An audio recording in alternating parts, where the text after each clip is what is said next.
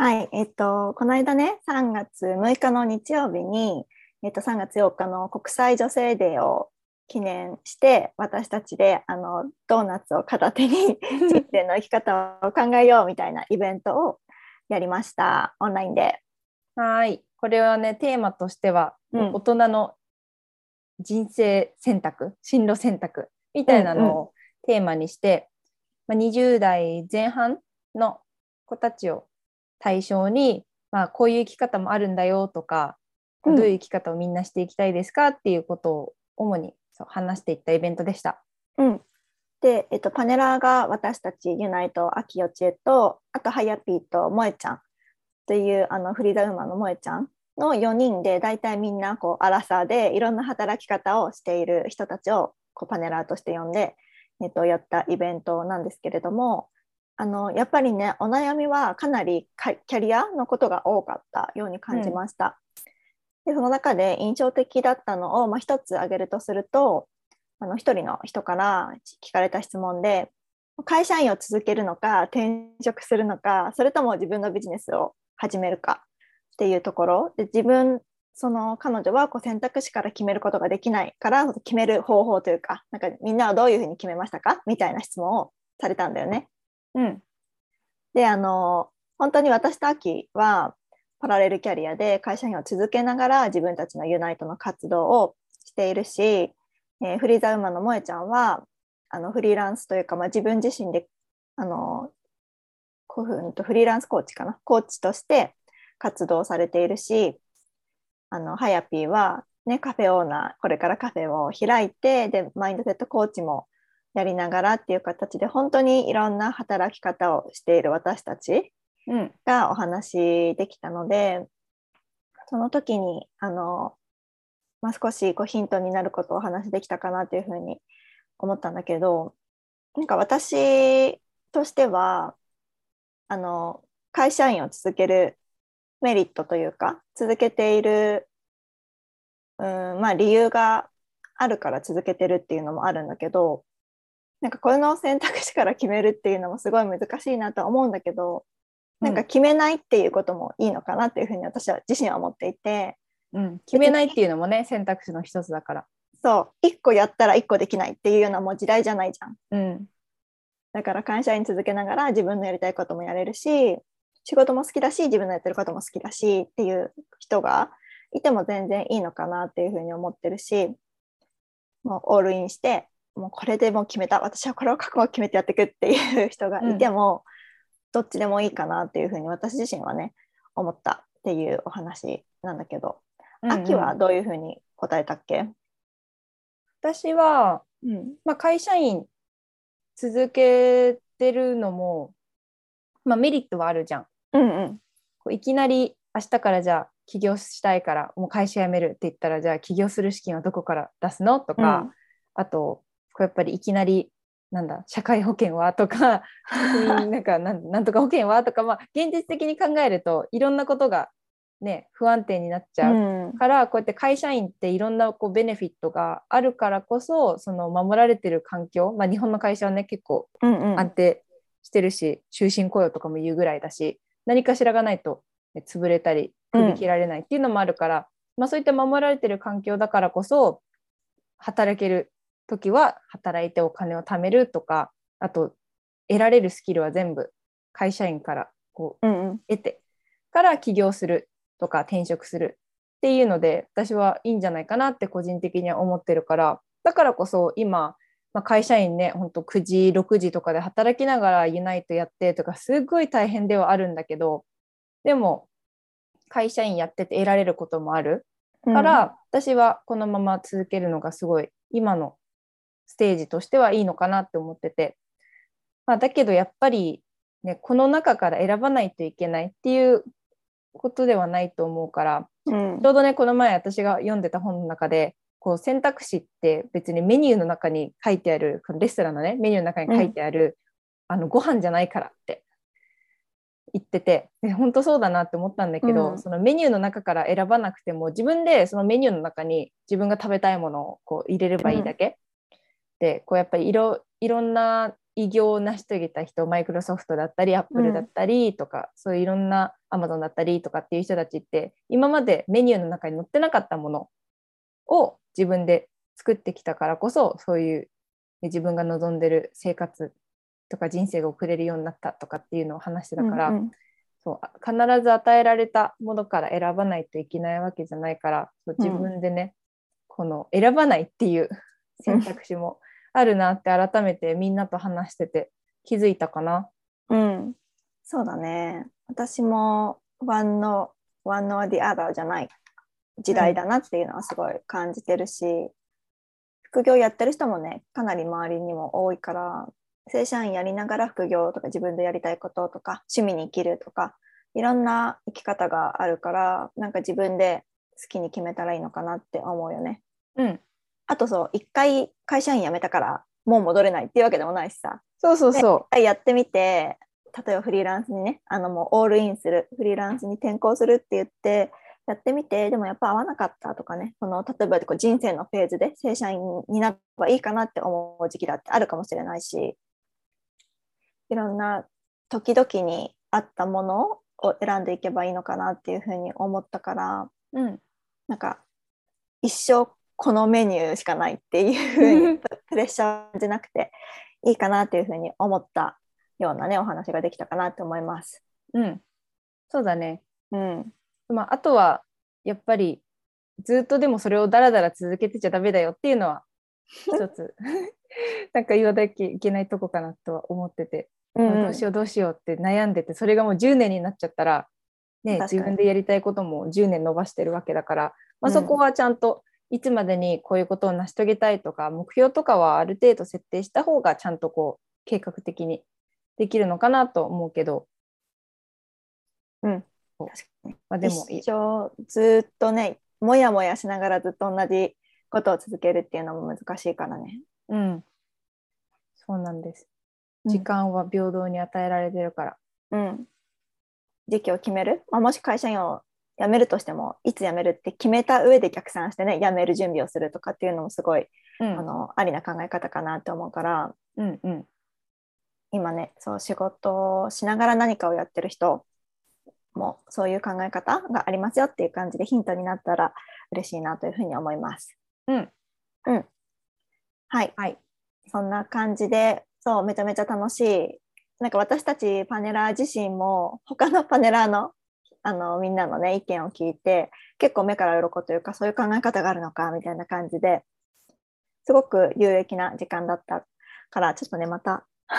やってみたいな定期的にねで、もう一しでき回第たらいいな2弾やりたい。そう、そんな感じで、めちゃめちゃ楽しい回になったので、もしまたやるとしたら、あの、ポッドキャストでも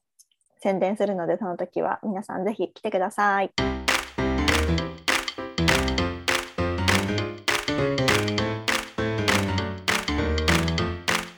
海外志向ガールズをつなげるコミュニティ、ユナイト。海外志向ガールズラジオ。このラジオはアメリカ・カリフォルニア州に学部留学した秋と社会人でカナダ・バンクーバーへ留学した予定が、海外志向の女性に向けて配信中。海外留学をしたいけど何をどこから始めていいかわからない自分に行けるの？仕事はどうなるの？っていう留学への不安や心配にタックルします留学から日本に帰国後海外ロスや逆カルチャーショックで日本の生活に馴染めない目標がわからなくなってしまった。海外留学の経験や英語を活かして自分らしく生きたい女性を応援するチップスをお届けします。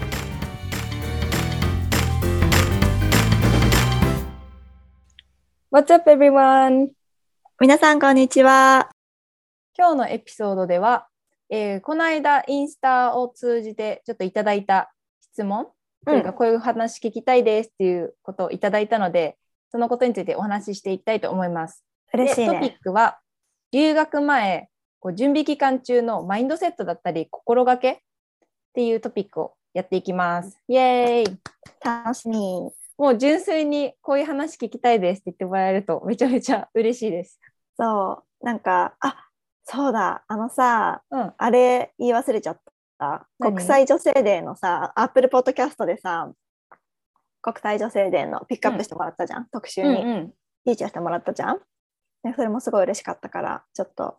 みんなにご報告したかったなと思って。そうなんです。ユナイトの海外志向ガールズラジオがアップルのポッドキャストのこうなんかおすすめなんかラジオみたいなところにうん掲載されたので、イエーイ聞いてくださってる皆さんのおかげです。本当にありがとうありがとうごいざいます。で本当にこういう話聞きたいですっていうのもらえるともうめちゃめちゃ嬉しいので、何でもいいのでトピックとかこうあれば、まあ、インスタグラムとかメールでもこういつでもお待ちしてるのでお願いします。ます。お願いします。はい、ということで、so going back to what I was saying、う、というんことで、そう留学前の、まあ、準備してる間に、まあ、どういう心持ちをするかとか心がけをするかっていうところなんですが、うん、まあ、今現在進行形で私秋自身がこうカナダに行く、ね、前の準備をしていて、うん。でまあ、予定としては来年の春ぐらいをめどに、まあ、準備をしてるんですが、まあ、この準備期間中の間どういう心持ちでいるか心がけでいるかっていうところをちょっと、まあ、皆さんにシェアしていきたいなと思うんですが主に、まあ、3つ心がけすることがあるかなと思いました。うん、うん、で1個目はおやっぱり留学前ってすごい楽しみな気持ち。あもう早く行きたいとかこういうことしたいことしてとか言ってワクワクする気持ちとあと不安な気持ち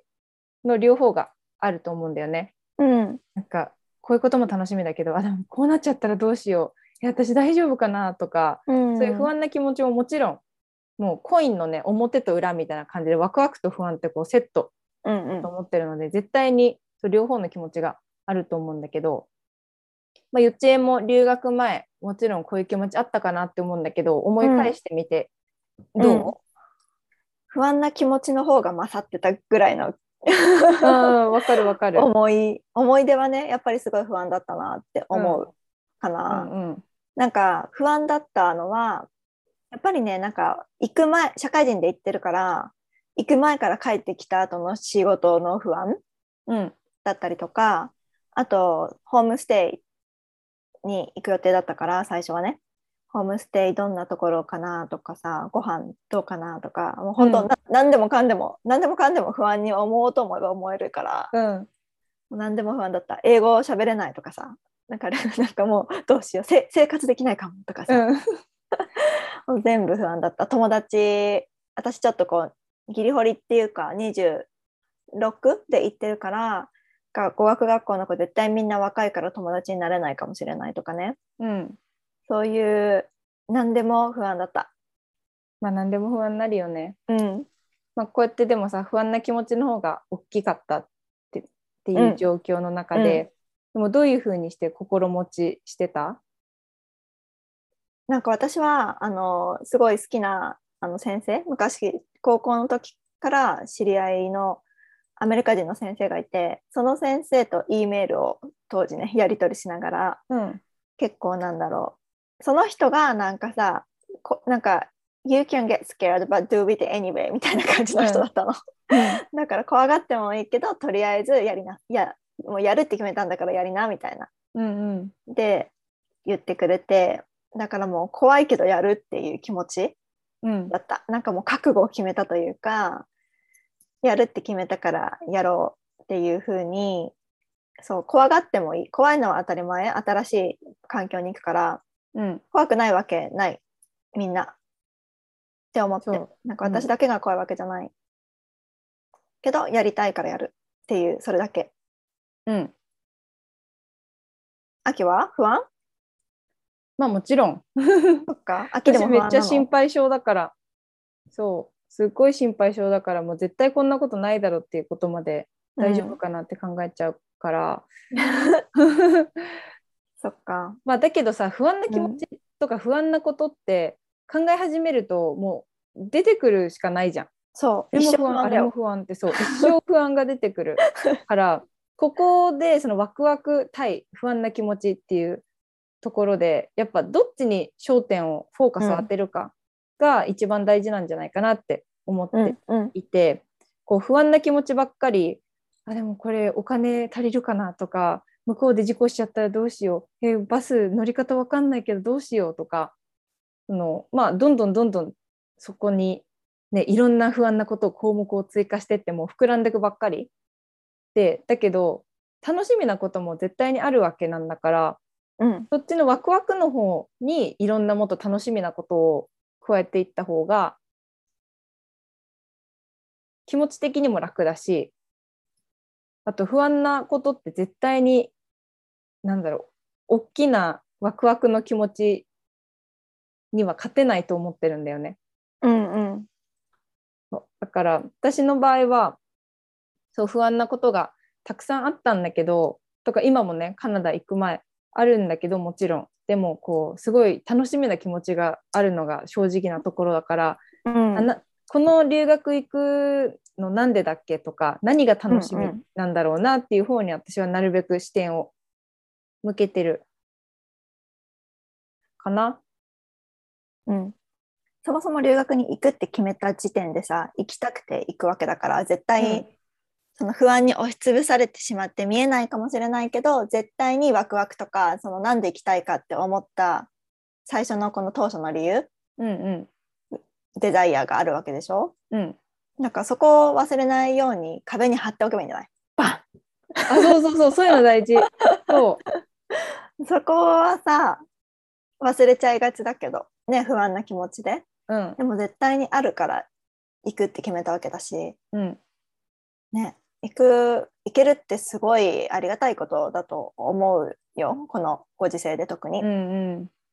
だからそのチャンスすごい楽しんでほしいなってすごい個人的には思うけど。ね本当うん。楽しみでいるか、不安でいるかそれはもう up to you だから自分が決めることだからそう不安な気持ちでずっといたいそれとも楽しみだなっていうもうエキサイティングな気持ちでいたいっていうのは自分にもう一度聞いてみて、そう紙に書いたり壁に貼ったりして楽しみな気持ちをね常にリマインドしてあげるといいんじゃないかなと思います。うんいいと思うよ楽しみだねね、もうドキドキだよ。そして2個目に行きます。はい留学後のキャリアや生き方をちゃんと考える。これは、まあ、私も幼稚園も留学行った時には考えとけばよかったって 思うところの一つだと思うんだけど、これね考えておいた方がマジでよかった。うん。でも考えてなかった私は。うんうん。そのため帰国後に苦しい時期をね私も秋も経験したんだけど帰国なんかその私もさっき冒頭でメンションしたけど今の不安な気持ちって帰ってきてからのことを考えて不安っていうのも結構あるかなと思うの。特に社会人で留学する人、だからその帰国後にさっき秋が言ったようにキャリアとかどういう生き方をしたいんだろうっていうのを帰国後のことまで含めて考えてあげるうん、と結構安心につながるかもしれないよね本当に。そうそうそう。うん。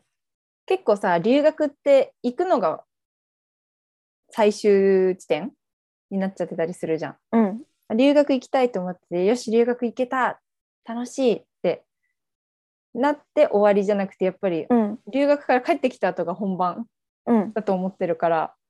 こう留学してじゃあ留学したから帰ってきた後どういう風になりたいのかとかどういんううん。キャリアが欲しいのかっ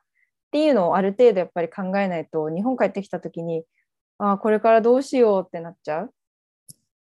でまあ私も幼稚園もねそれでちゃんとぐ、まあ、具体的に何したいとかも分かんなかったから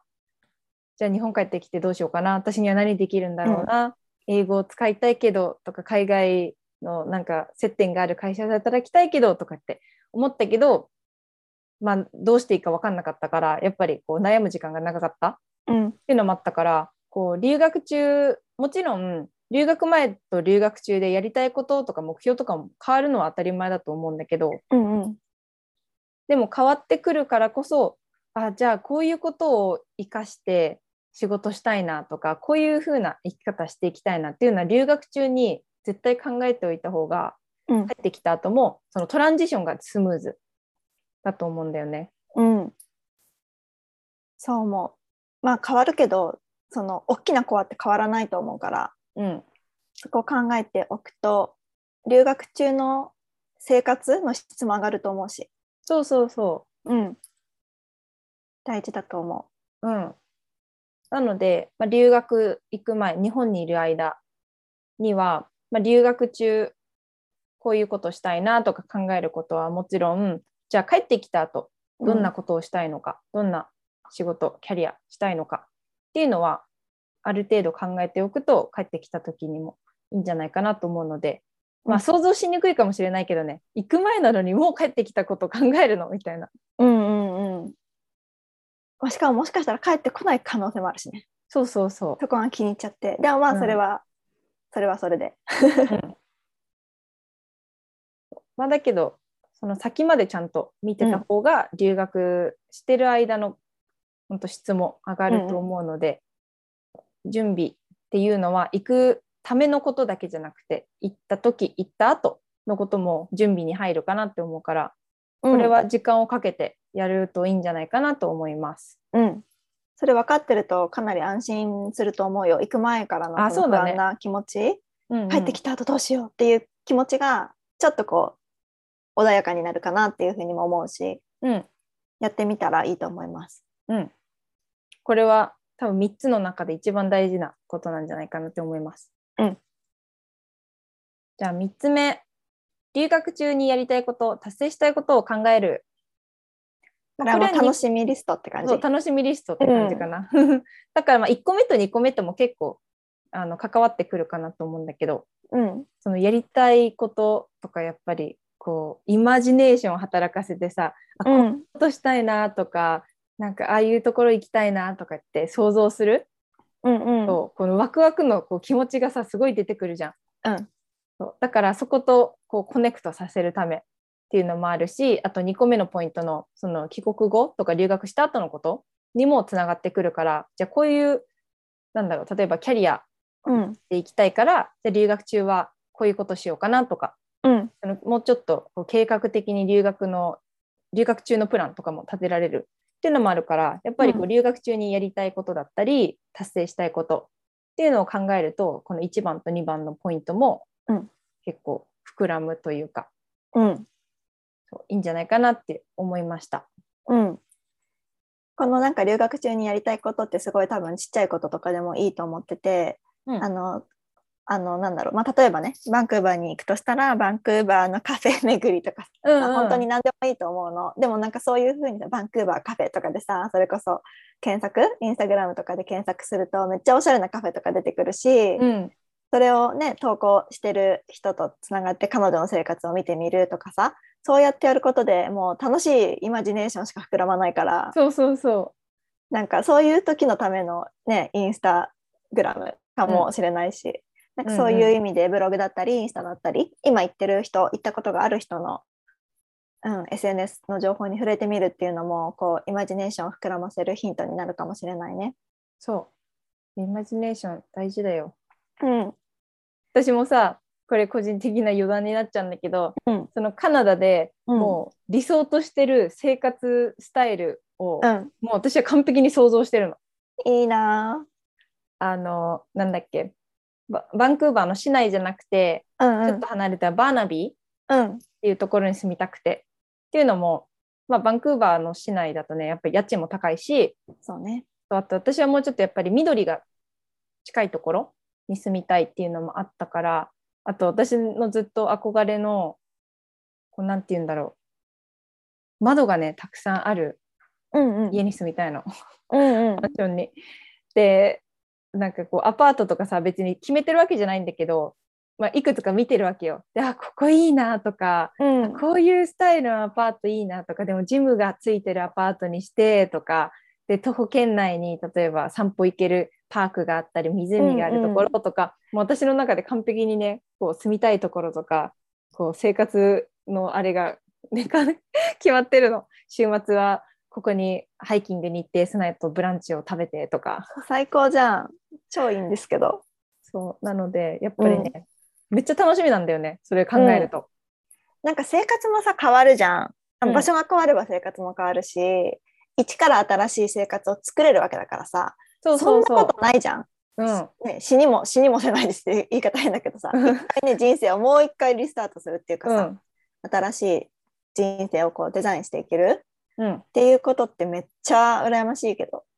で、新しい自分になれるも一緒じゃん。そうそうそう本当そうだから新しい場所に行くっていうのはもう本当に自分のこと知ってる人もあんまりいないしうん。おそらくねだからその昔の自分を脱ぎ捨てて新たなニューミーになれるいいチャンスだしね。そう。だから、だからこそ、あ、私こういう人間にな、にこういう人間になりたいというか、こういうふうになりたいなっていうのを考えておいて、で、その人になるっていう機会があるわけじゃん。そう海外行くと。そうだから、私こんなふうになりたいって思っておくのもね、すごいんじゃないかなって思う。いいねなりたい私になるための計画をめっちゃいいじゃん。うんうん。そうそうだね。まあ不安もあるけど楽しみの方が大きいよね。こうやって楽しみなこと考え出すとさ本当それもキリがないしそうそ一生考えられちゃう。ねもちろんさ、ね、私なんて仕事を向こうで探せるかなとかめっちゃ不安なの、正直。う。うん。だけど、とか帰ってきたと、まね、仕事ちゃんと自分のビジネスできるかなとかさ、うんうん。すごいそういうのも怖い怖いんだけどそれ以上にこうかん楽しみなことを考えると、もうねそんな気にならなくなっちゃうんだよね。心配なこと、うんうん。だからワクワクな方に気持ちを向けていければいいかなっていうことで、ああのねそうここに3つのポイントに入ってないんだけどもう1個今思いついたんだけどさ、うん。日本にいる時からやっぱマインドセット的なところで考えるとさこう自分のちゃんと意見を出すとかノーって言えるとかさそういうマインドセットは持っておいた方がいいなって今思ったんだよね。こう例えばなんだろうな海外行ってさやっぱり日本人ってノーって言えないこととかある、私も言うのすごい苦手だったの前。うんうん。だけど断れないとこの人何でもいいんだとかなっちゃうし。そうだね。そう。とか自分がやっぱり一人でさ異国の地にいるわけだから強くうん気を持たないといけない、そうだね。なんかニコニコして空気ニコニコしててなんかうんって言わなければ空気読んでくれるかなって思ったら大間違いだよね。そうそうそちゃんと「NO」って言わなきゃいけない「NO thank you」って言わなきゃいけないから。う。うん。あれは練習しした方がいいかもね。日本でも。そう、まあ、日本でさ、いきなりさ、なんか、いや、そんなのやりませんとかさ、ノーとかって言うんだったら、ちょっと、えうん。どうしたのとはなっちゃうけど、でもこう、やっぱり少しずつ、ね、やりたくないこととかはノーって言うとかさ、例えば、まあ、人と遊ぼうってなってたけど、なんか、やらなきゃいけないときは、ノーって言うとか、今までイエスって、なんか、ね、笑って、ああ、オッケーって言ってたものをちゃんとしっかり自分が本当はどう思ってるのかっていうとか、うん。こうちっちゃなそういったことを日本にいる時から準備しておくと海外に行った時でも大きなギャップっていうのがうん少なくなるんじゃないかなって。そうだね。うんあんまりこう空気を読んでくれるっていう期待はしない方がいいよね。そうだね。うん。これは日本人特有のユニークなスキルというか、うん。タレントだよね。そうだね。だから嫌だなっていう顔をしてたら空気を読んでもう誘わないっていうふうに思う。なんていうの例えばさ嫌な人から嫌な人っていうか別に気のない人からデートに誘われるとするじゃん。うんナンパとか何でもいいんだけどその時に日本だったらニコニコしてはははって言ったらさ終わ終わるじゃんあなんかこの人気がないのかな僕に、うんうんって思うけど彼らは多分そういうふうに呼ばずにニコニコしてくれてたしイエスもノーも言われてないから彼女は恥ずかしがってイエスなのかもしれないって言ってまたアプローチしてくるかもしれないじゃん、うんあるね。だからそれはちゃんともう気がないんですって言ってお友なんかお友達のままでとかさ、まあ、何でもいいんだけど、ちゃんとその自分には気がありません彼氏がいますとかさ何でもいいんだけど、うんちゃんと意思表示をしていいししなきゃいけないっ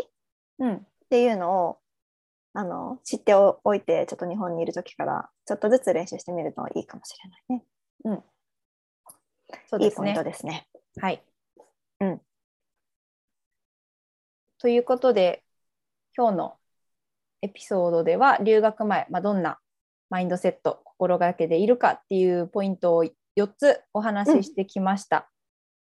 でもしこれ以外に私こういうことやったよとか、こういうマインドセットも必要だったなとかっていうのがあれば、まあ、コメント、感想、えー送っていただければまたこうエピソードとかにしたいと思いますので。はい、はい。と私たちユナイトのインスタグラムは unite.cgmw でやってます。えー Gmail も unite.cgmw.gmail.com でやっているので、えっ、と、どしどしエピソードのリクエストとか感想とかいただければめちゃめちゃ喜びます。うん。そう皆さんいつもこうユナイト海外志向ガールズラジオを聞いてくださってありがとうございます。本当ありがとうございます。皆さんからのこうフィードバックとかめちゃめちゃ楽しみにしてます。なんか最近ちょっとずつこうコメントくれる人とか が増えてできて、聞いてますとかね言ってくれる人もちょっと出てきたのでめっちゃ嬉しいめっちゃ嬉しいです。そう皆さんあの隠れずに出てきてください。はい、そんな感じですかね。はい。それではじゃあ次のエピソードもお楽しみに。はい、See you next time. バイバイ。